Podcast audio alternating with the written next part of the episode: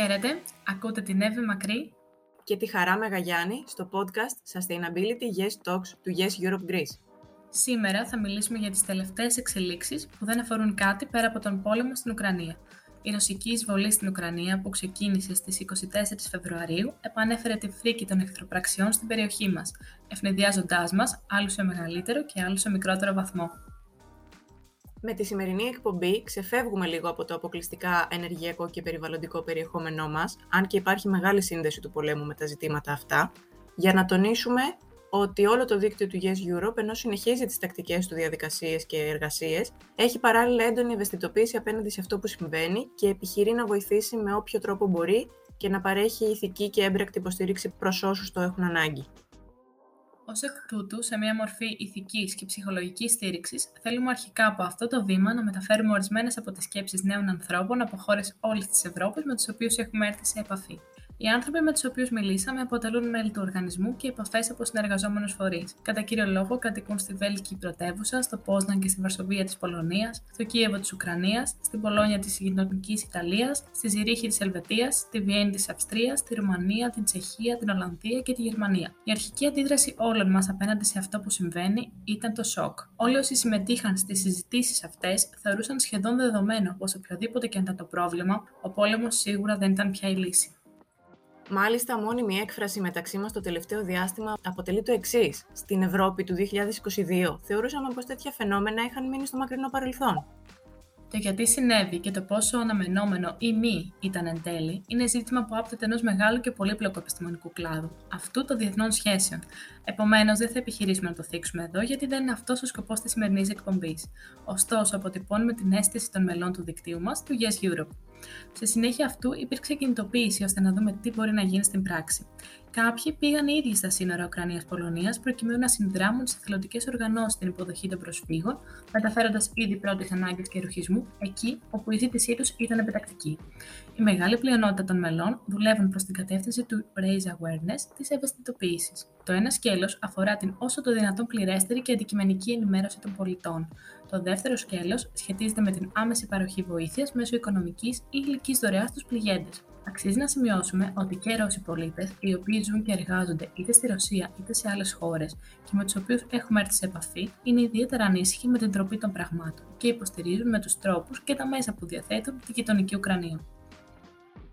Κατόπιν αυτών, στην ερώτηση τι είναι αυτό που μας δίνει και τους δίνει ελπίδα και δύναμη μέσα σε αυτές τις δύσκολες στιγμές, αυτό που προκύπτει ως απάντηση είναι πως είναι η ίδια η δράση και οι πρωτοβουλίες που λαμβάνονται. Με εργαλείο την τόσο ευρεία διασύνδεση που έχει επιτευχθεί και τη συνεχή επικοινωνία μεταξύ μας, είναι κάπως αισιόδοξο το να βλέπει κανείς παρόμοιες δράσεις και παρόμοιο τρόπο σκέψης, με θέληση και προσπάθεια για ένα καλύτερο αύριο, όχι μόνο περιβαλλοντικά, σε πανευρωπαϊκό εύρος. Παράλληλα, όλη αυτή η στήριξη και η πληροφορία έτσι όπως διαχέεται, ενδυναμώνει ουσιαστικά το ηθικό των Ουκρανών φίλων μας που βλέπουν τις ενέργειες όλων των υπολείπων υπέρ της ειρήνης. Τέλος, επειδή όπως είπαμε και νωρίτερα, ο πόλεμος αυτός έχει άμεσες ενεργειακές και περιβαλλοντικές συνέπειες, σας μεταφέρουμε επιγραμματικά τις ανησυχίες των συνεργατών μας, καθώς τα ζητήματα αυτά θα αποτελέσουν το κέντρο των μελλοντικών μας συζητήσεων με σκοπό την περαιτέρω ανάλυση τους. Έτσι, αρχικά σημειώνεται μια έντονη ανησυχία που υπάρχει για το τι ακριβώς σημαίνει πολιτικά ή οικονομικά για την Ευρωπαϊκή Ένωση η απεξάρτηση από τα ρωσικά ενεργειακά προϊόντα, η οποία πλέον αποτελεί βασική προτεραιότητα και επιτακτική ανάγκη και έχει ήδη ξεκινήσει να σχεδιάζεται. Επιπλέον, προκαλείται ανησυχία για το ποιες θα είναι οι πηγές που θα αντικαταστήσουν αυτά τα ενεργειακά προϊόντα. Φαίνεται, για παράδειγμα, πως αρχικά θα εισάγουμε περισσότερο υγροποιημένο φυσικό αέριο στην Ευρωπαϊκή Ένωση από άλλους τρίτους εταίρους, δημιουργώντας ενδεχομένως νέες σχέσεις εξάρτησης. Σε ορισμένες περιπτώσεις έχει δοθεί εκ νέου έμφαση στο ρόλο του λιγνίτη, σχετικά με την παραγωγή ενέργειας, ενώ γίνεται και λόγος για την προώθηση νέων εξορίξεων ορυκτών καυσίμων ή για τη σημασία της πυρηνικής ενέργειας στην ασφάλεια του ενεργειακού εφοδιασμού μέσα στη νέα εποχή. Τέλος, ένα σημαντικό θέμα είναι το κατά πόσο με τις ε, νέες υφιστάμενες συνθήκες είναι εφικτό πια να επιτευχθούν οι περιβαλλοντικοί μας στόχοι περί διαμόρφωσης μιας κλιματικά ουδέτερης Ευρώπης ως το 2050 ή περί διατήρησης της αύξησης της μέσης θερμοκρασίας της γης ιδανικά στον 1,5 βαθμό και σίγουρα όχι πάνω από 2, σε σύγκριση με τα προβιομηχανικά επίπεδα μέχρι το τέλος του αιώνα που διανύουμε. Να σημειώσουμε εδώ ότι έχουμε ήδη φτάσει τον 1,1 βαθμό και τα πράγματα δεν δείχνουν και πολύ αισιόδοξα. Ε, ζητήματα όπως αυτά Είναι φυσικό ότι είναι πολύ περίπλοκα και χρήζουν αναλυτικής διερεύνησης, την οποία θα επιχειρήσουμε να ξεκινήσουμε με το επόμενο επεισόδιο αυτής της σειράς podcast. Σίγουρα θα αποτελέσουν βασικό σημείο ενδιαφέροντος στις εφεξής αναλύσεις μας. Σε κάθε περίπτωση είναι σημαντικό, παρά τις σκοτεινές περιόδους, να κρατάμε υπόψη το ότι γίνονται σημαντικές και αποτελεσματικές όπως φαίνεται προσπάθειες, προκειμένου να χτιστούν γέφυρες μεταξύ των κρατών μας σε όλα τα επίπεδα. Επίσης γίνονται προσπάθειες να μπορεί η οποιαδήποτε δράση απέναντι στις πολυδιάστατες προκλήσεις που αντιμετωπίζουμε να γίνει συλλογικά. Κάπου εδώ το σημερινό επεισόδιό μας τελείωσε.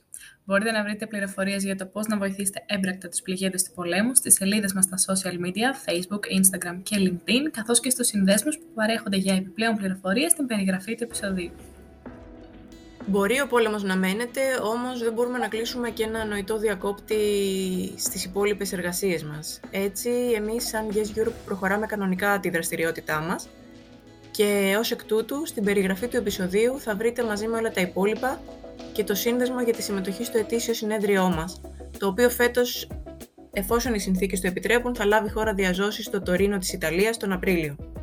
Επιπλέον, αν έχετε σχόλια ή ερωτήσεις ή αν επιθυμείτε να ακούσετε κάποιο συγκεκριμένο θέμα στα επόμενα επεισόδια, στείλτε μας ένα email στο greece.yeseurope.org ή επικοινωνήστε μαζί μας μέσω των social media. Εμείς θα τα ξαναπούμε στο επόμενο επεισόδιο. Stay tuned!